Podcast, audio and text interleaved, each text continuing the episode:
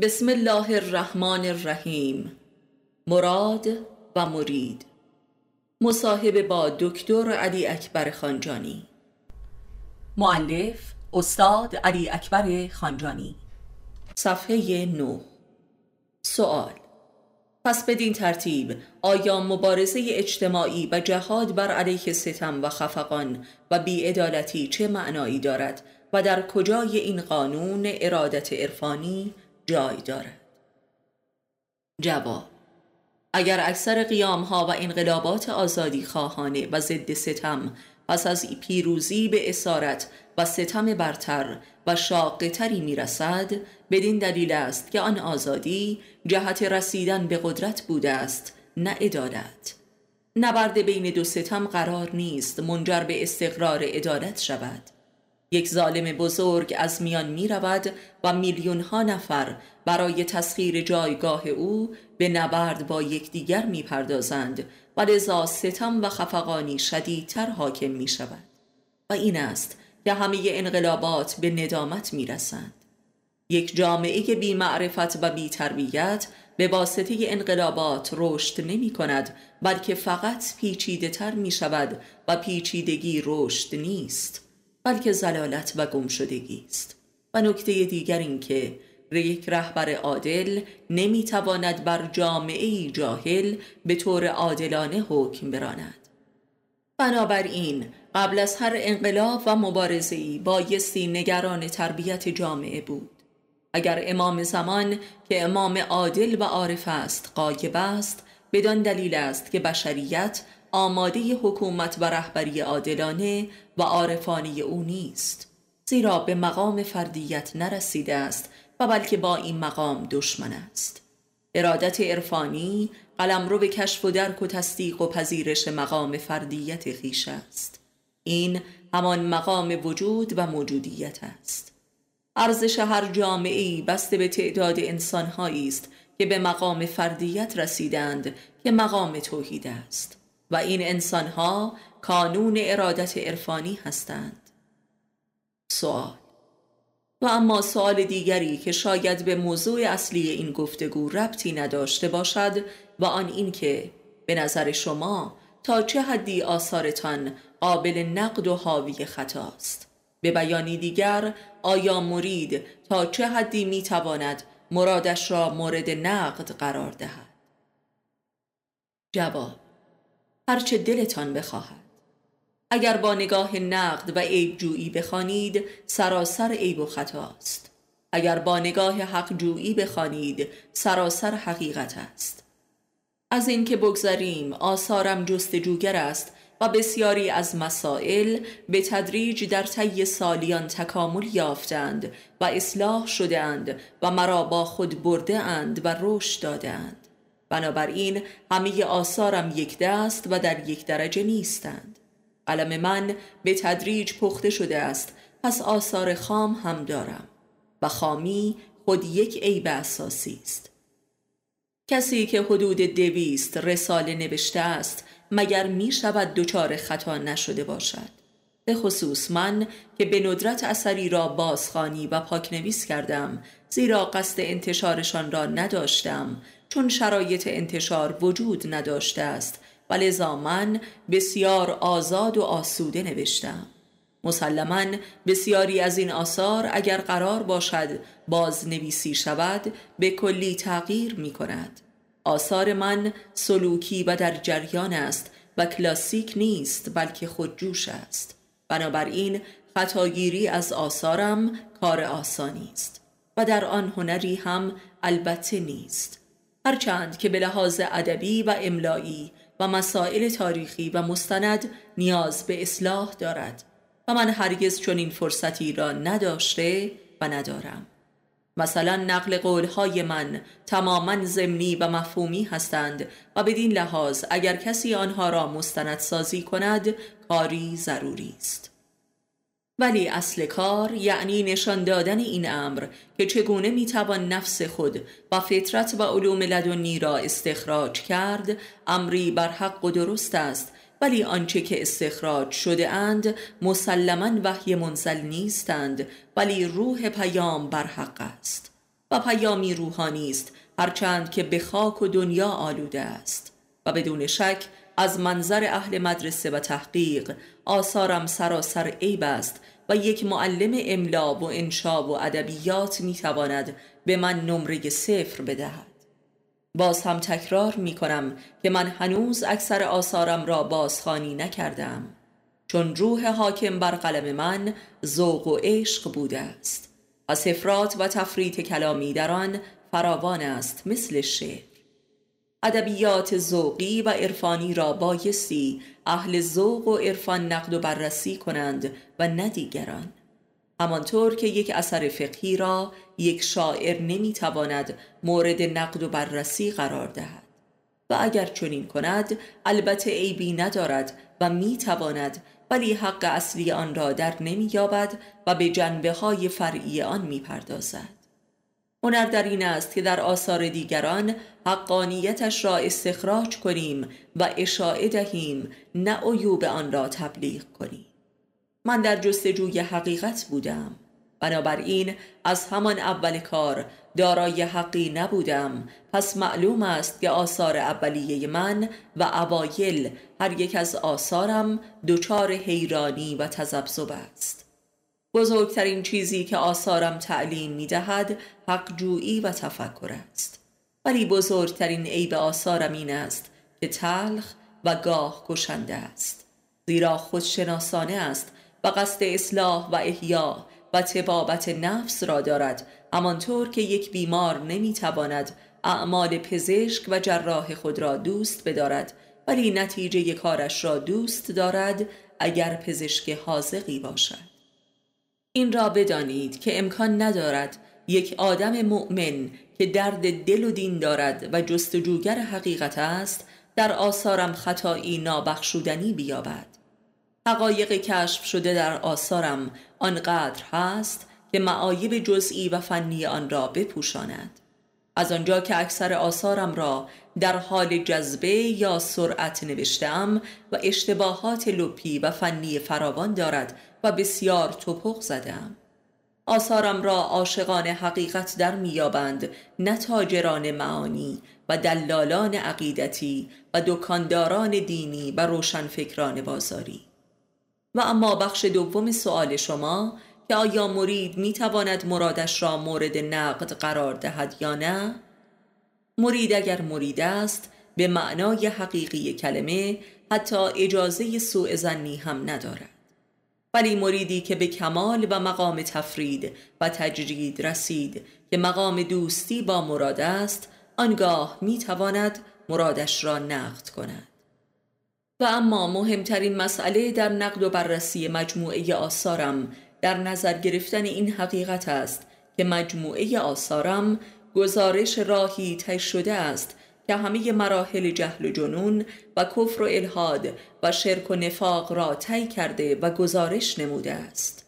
خود آثارم بهتر نقد خودشان هستند زیرا هر اثری نقد و تکمیل اثر قبلی است. من در آثارم رشد کردم و آثارم در من. سوال به کرات دیده ایم که برخی خود را مرید فردی می دانند ولی با کمترین نقد و امری خلاف نفس مرید تبدیل به دشمن می شوند و می گریزند. این چه معنایی دارد؟ جواب سکران و مستی و خلصه و جذبه نفس مسیحایی مراد در مرید است که ایجاد چنین توهمی می کند. و اتفاقا اگر این مستی تبدیل به اطاعت بیچون و چرا از مراد نشود به فساد کشیده می شود بسیار همین مستی را بر می دارند و می روند به بازار خودفروشی و تباه می شوند در کوس انالحق اگر این مستی در اطاعت پیر نیاید و تبدیل به علم و عرفان و تقوا نشود فاجعه آفرین است. سوال محسوس ترین نشانی حقانیت روحانی عرفانی یک پیر و مراد طریقت چیست؟ جواب همین نفس مسیحایی و مستیزای مراد در مرید است که شفا بخش و اجاز آفرین هم هست این عین واقعی دمیدن روح در عالم خاک است مراد مرید را روحانی می کند و این را هر احمقی با تمام وجودش در می یابد. این همان چیزی است که در وجود انبیا و اولیا و عرفای بزرگ موسوم به تلس مجادوگری بوده است در منطق کافران امروزه هم آن را شستشوی مغزی می نامند. این واضح ترین نشانی حقانیت پیر طریقت و تمایز آن از دجالان است اگر مرید از روحی که در او دمیده شده و صاحب روح و دمنده روح اطاعت نکند و به آن بلی نگوید خود را رسوا می سازد و به واسطه این قدرت روحانی دست به کارهای خطرناکی می‌زند و خود را ساقط می کند و آنگاه که روحش را فروخت و رسوا و پود شد کل حقیقت را انکار نموده و آن را جادو و شستشوی مغزی مینامد و به ادابت با پیر می‌پردازد. بسیاری از این یاقیان پس از ساقط شدن به مواد مخدر و توهمزار رو می کنند تا شاید از این طریق به احیای آن مستی روح برسند و این عذاب آنهاست. و بیهوده نیست که بسیاری از فرقه های درویشی را غرق در اعتیاد میابی سوال آیا این سکران روحانی حاصل از نفس مسیحایی پیر قابل توصیف است؟ که قابل تشخیص از انواع مستی های مصنوعی و توهمات باشد؟ جواب مستی روح جانی نو و برتر پدید می آورد و درجه ای از شب قدر است که دل مرید را ملکوتی می کند و به قنا و قناعتی معجز آسا می رساند و ایجاد اسمت و بینیازی می کند و سبکبالی خردمندانه و نبول حبسانه پدید می آورد که به همراه شجاعت و آرامش است. و بار حرس و ولع مادی از دل می رود و دقدقه ها زائل می گردد و اطمینانی الهی در دل رخ می نماید و لذا ترک بسیاری از عادات قدیم از جمله اعتیادها معجز آسان می شود و امراض از میان می روند و احساس وجود به معنای حقیقی کلمه حاصل می آید و این منشه ان الحق گفتن است که سرآغاز گمراهی می باشد اگر تحت اطاعت پیر قرار نگیرد. و این قدرت تبدیل به موتور محرکه سیر و سلوک عرفانی نشود. سوال. آیا این احیای روحانی بایستی حتما به واسطه رابطه ای تن به تن و مستقیم باشد و یا به روش های دیگری هم ممکن است؟ جواب خیر. مثلا بسیاری از خوانندگان آثارم بدون دیدارم دچار چنین احیای روحی گشتند که مرا در خواب دیدار کردند. بنده خودم به همراه نزول روح دیداری با مولایم علی علیه السلام داشتم که این سکران در من رخ نمود. در دیدارهای دیگری با امام زمان علیه السلام و دیگر اولیای الهی چون سلمان فارسی علیه السلام و جناب خزر علیه السلام انواع و مراتب این مسیحا را درک کردم. نوعی از این سکران حاصل ذکری است که به دل نشسته باشد. در سماع عارفانه نیز این مستی رخ می دهد هر یک از این مستی ها که حاصل انواع شراب های قدسی است ماهیتا متفاوت است. چند نوع از این شراب ها در قرآن هم مذکور است. استفاده نامشروع و بلحوثانه از این مستی ها خطرناکترین کاری است که یک مرید و سالک می تواند مرتکب شود که عذابهایی غیر قابل وصف دارد.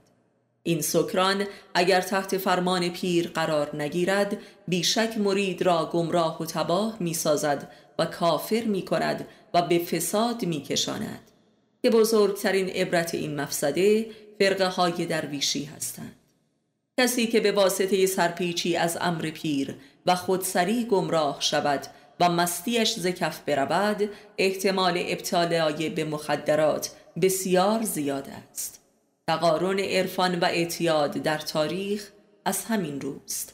یعنی انحراف از عرفان موجب اعتیاد است و لذا مردم میپندارند که اعتیاد عاقبت عرفان است در حالی که کاملا به عکس می باشد به زبان ساده این سکران همان مستی ایمان است و این روح ایمان است. و امر خداوند در کتابش به اقامه سلات برای کسانی که ایمان آورده اند دقیقا مستاق این واقعه است. و بیهوده نیست که پیامبر اکرم صلی الله میفرماید که بی امام را نماز نیست. زیرا نماز صحبی و ریایی که در قرآن نهی شده است حاصل نماز فاقد امام است. البته هرگز هیچ پیری مریدش را در حال این مستی آغازین امر به اقامه سلات نمی کند. همانطور که خداوند در کتابش این مؤمنان مست را از اقامه سلات نهی می کند. ولی به محض افول این مستی بایستی اقامه سلات آغاز شود. سوال آیا قوت و شدت این مستی روحانی در رابطه با همه عارفان کما بیش یکسان است؟ جواب هرگز. آدمی در رابطه با هر فرد دیگری که فقط اندکی مؤمنتر و عاقلتر از او باشد کما بیش دچار این مستی می شود و این راز دوستی بین انسان هاست. و این سخن حضرت رسول داله بر این حق است که اگر فقط دو نفر بر روی زمین باشند یکی امام و دیگری معموم است.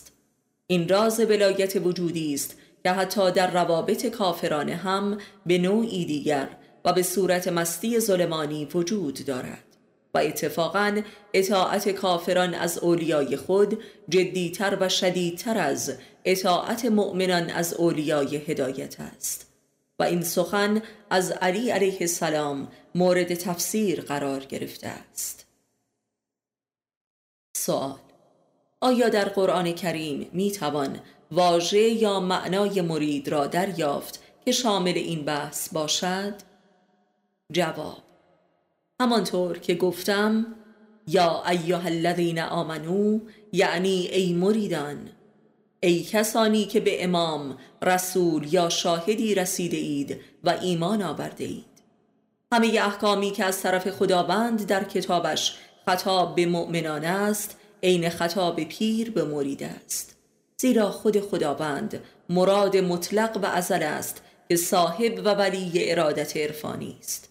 همانطور که خود میفرماید آنان که غیر از خدا برای خود اولیایی گزیدند خداوند صاحب و حافظ و وکیل آنهاست. همانطور که مثلا یکی از عوامر پیر به مریدش امر به هجرت است و در قرآن هم یکی از عوامر خداوند به نو مؤمنان همانا هجرت است. همه عوامر و آداب سیر و سلوک عرفانی و روابط مرید با پیرش تماما در قرآن کریم حضور دارد. و از طرف دیگر کل قرآن امر به اطاعت مؤمنان است نسبت به رسولان و اولیای امر. پس کل قرآن کتاب ارادت عرفانی است و نه تقلید خودسرانه از کتاب و سنت. سوال واقعی مریدی و ارادت به لحاظ روانی و باطنی چه نوع واقعی است و به کجا می‌رسد و هدف نهایی از آن چیست؟ جواب مرید به لحاظ لغت یعنی صاحب اراده و به لحاظ محتوای عرفانیش یعنی اراده سپرده و بی اراده شده. و این یک معنای بقایت دیالکتیکی است که در ظاهر و باطن این واژه حضور دارد. عامه بشری آنچه را که خودیت و ارادی فردی مینامد چیزی جز ارادی جمعی و تاریخی و سیاسی و ژنتیکی و عادات نیست که بر نفس او فرمان میراند و این عین بی ارادگی است. و این نیز یک معنای دیالکتیکی دیگر است و یک پارادوکس روانی. یعنی من هر کسی غیر اوست و این دیگران هستند که بر اراده اش فرمان میرانند و او این از خود بیگانگی و بی ارادگی را اراده خود فرض می کند و من می نامدش. این من غیر من یا اراده بی اراده است که معنای نفس اماره بشر است که قلم رو به کفر و جهل اوست حال یک فرد مرید این اراده متناقض و مالی خولیاییش را قرار است تحویل پیرش دهد تا تربیت کند و از نفس و اراده اش غیر زدایی کند و سپس اراده اش را به او تحویل دهد یعنی صاحب اراده اش کند. در واقع بی ارادگی خود را تحویل مرادش می دهد تا آن را تبدیل به اراده فردی او سازد و تحویلش نماید. این مرحله اول از واقعی مریدی و ارادت عرفانی است که مراد مرید را از بی ارادگی نجات داده و صاحب اراده فردی می سازد و اما مرحله دوم از ارادت این است که اینک فرد مرید که صاحب اراده شده است این اراده فردیش را تحویل پیر دهد و این است معنای حقیقی اراده سپاری و دلدادگی که البته اکثر مریدان به این مرحله وارد نمی شوند. یعنی حاضر نیستند که اراده فردی خود را به پیر بسپارند تا پیر آن را به خداوند بسپارد و تبدیل به اراده اویی نماید تا مرید صاحب هویت شود و به خدای باطنی در خود برسد مریدی که حاضر نباشد این اراده فردی را که مرادش برایش حاصل نموده به مرادش تحویل دهد دیر یا زود دوباره این اراده فردی را در جامعه کفر از دست می دهد و به بی ارادگی نخستین باز می گردد. آیا مفهوم است؟ پس هدف نهایی از ارادت عرفانی این است که مرید به اراده الهی در خود نائل آید و از عباد الله المخلصین شود که مظهر اراده و فعل الهی هستند ولی از هر هزاران مرید یکی به این مقام می‌رسد که مقام اخلاص، توحید، هویت یا فناست و این مقام تفرید و تجرید نیز هست سوال آیا جهت سیر و سلوک عرفانی و یک حیات معنوی و روحانی و تکامل انسانی راهی جز ارادت عرفانی و مریدی کردن در رابطه با یک عارف صدیق نیست؟ جواب خیر. الا اینکه آدمی مستقیما تحت بلایت الهی باشد و رب او خود خدا باشد که در این صورت زندگانی سراسر ریاضت باری دارد که غرق در بلایای الهی است و نه ریاضت های خودسرانه البته این نوع انسانها همان کسانی هستند که در مقام مراد و پیر طریقت قرار می‌گیرند که مریدان را تحت تربیت و هدایت خود قرار می‌دهند. این عارفان مشمول نزول روح و مکاشفات غیبی هستند. اکثر بانیان مکاتب عرفانی و منابع نور معرفت در تاریخ این گونه عارفان هستند. مثل حلاج با یزید، شمس، ابن عربی و امثالهم. ولی کسی که پیر و مراد زمینی و بشری دارد راه و روش بسیار ساده تر و رحمانی تری دارد و مطلقا نیازی به ریاضت ندارد در صورتی که در اطاعت پیری صدیق باشد و با پیرش همراه و صبور بماند سوال این قاعده مراد و مریدی آیا در خارج از باورهای دینی و عرفانی قابل تبیین و تصدیق علمی و عقلی است؟ یعنی آیا می توان ارادت عرفانی را برای یک انسان لایک تبیین اقلانی نمود که فقط یک اصل معقول تربیتی برای سلامت و رشد روح باشد؟ جواب بنده قبلا چنین تبیینی را کرده ام جورج سروکین که یک جامعه شناس ملحد و کمونیست بود در اواخر عمرش از طریق اصول و اهداف علم جامعه شناسی محض به حقانیت ارادت عرفانی رسید و آن را تنها راه نجات انسان و جوامع مدرن دانست و مکتب اماتولوژی را بنا کرد. حتی اگر خدا و معراج و باطن و روح را هم انکار کنیم برای رسیدن به صلح و عدالت اجتماعی بایستی آدمی به تربیتی از روان خود برسد. که جز در طریق ارادت عرفانی ممکن نمی آید و این است که عارفان بزرگ اصفه های صلح و وحدت و عدالت محسوب شدند. انسان صلح جو و عادل و با محبت ممکن نمی آید الا اینکه به بینیازی و قنای روانی برسد و این مستلزم آن است که به هویت مستقل وجودی برسد یعنی متکی به ذات شود. و این همان هدف سیر و سلوک عرفانی است. اگر هویت عارفان مورد تصدیق همه مکاتب و مذاهب جهان است از همین روست که به حق آدمیت رسیدند و لذا فطرت بشری آنها را تصدیق می کند محبت و صلح و وحدت و عدالت و خودکفایی و عزت نفس و استقلال و آزادگی را همه دوست دارند و این ارزش ها جز در مسیر ارادت و سیر و سلوک عرفانی حاصل نیامده است.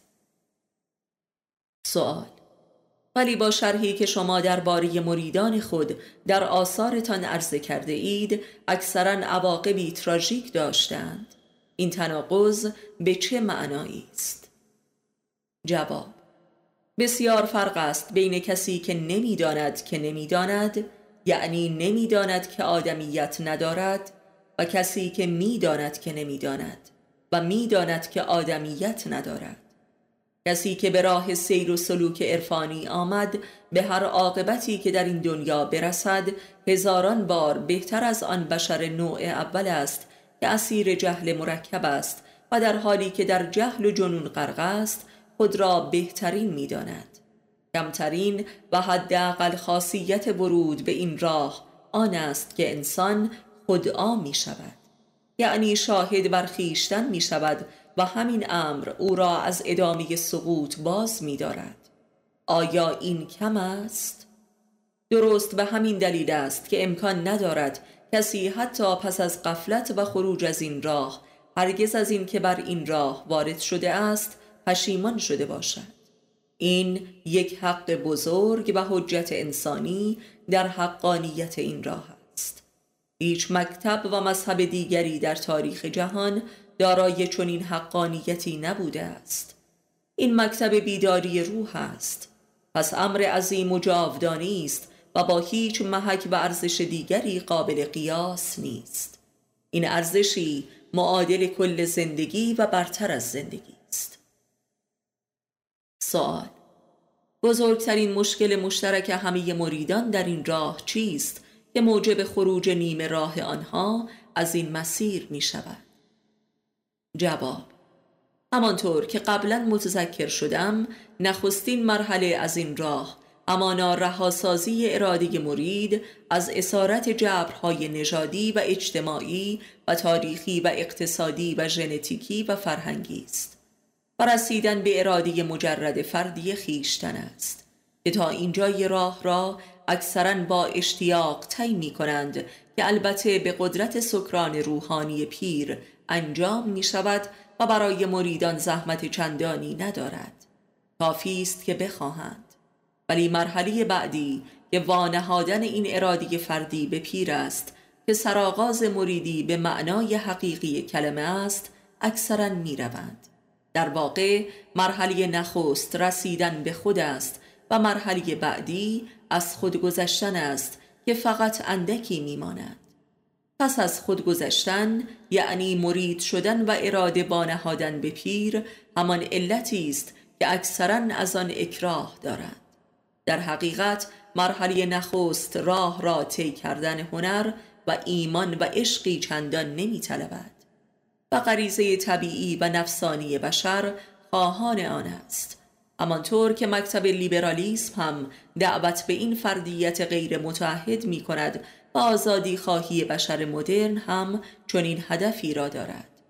هرچند که به ندرت به آن می رسد در واقع در مرحله نخست فرد مرید تازه به تمامیت نفس اماره خود می رسد و سپس که قرار است که نفس اماره اش را به پیر وانهد تا تربیت شود می گریزد. و لذا این کسی در رجعت به زندگی کافرانی خود بسیار سریعتر از سایر مردم عادی تباه می شود و به مظالم عظیمی مبتلا می شود.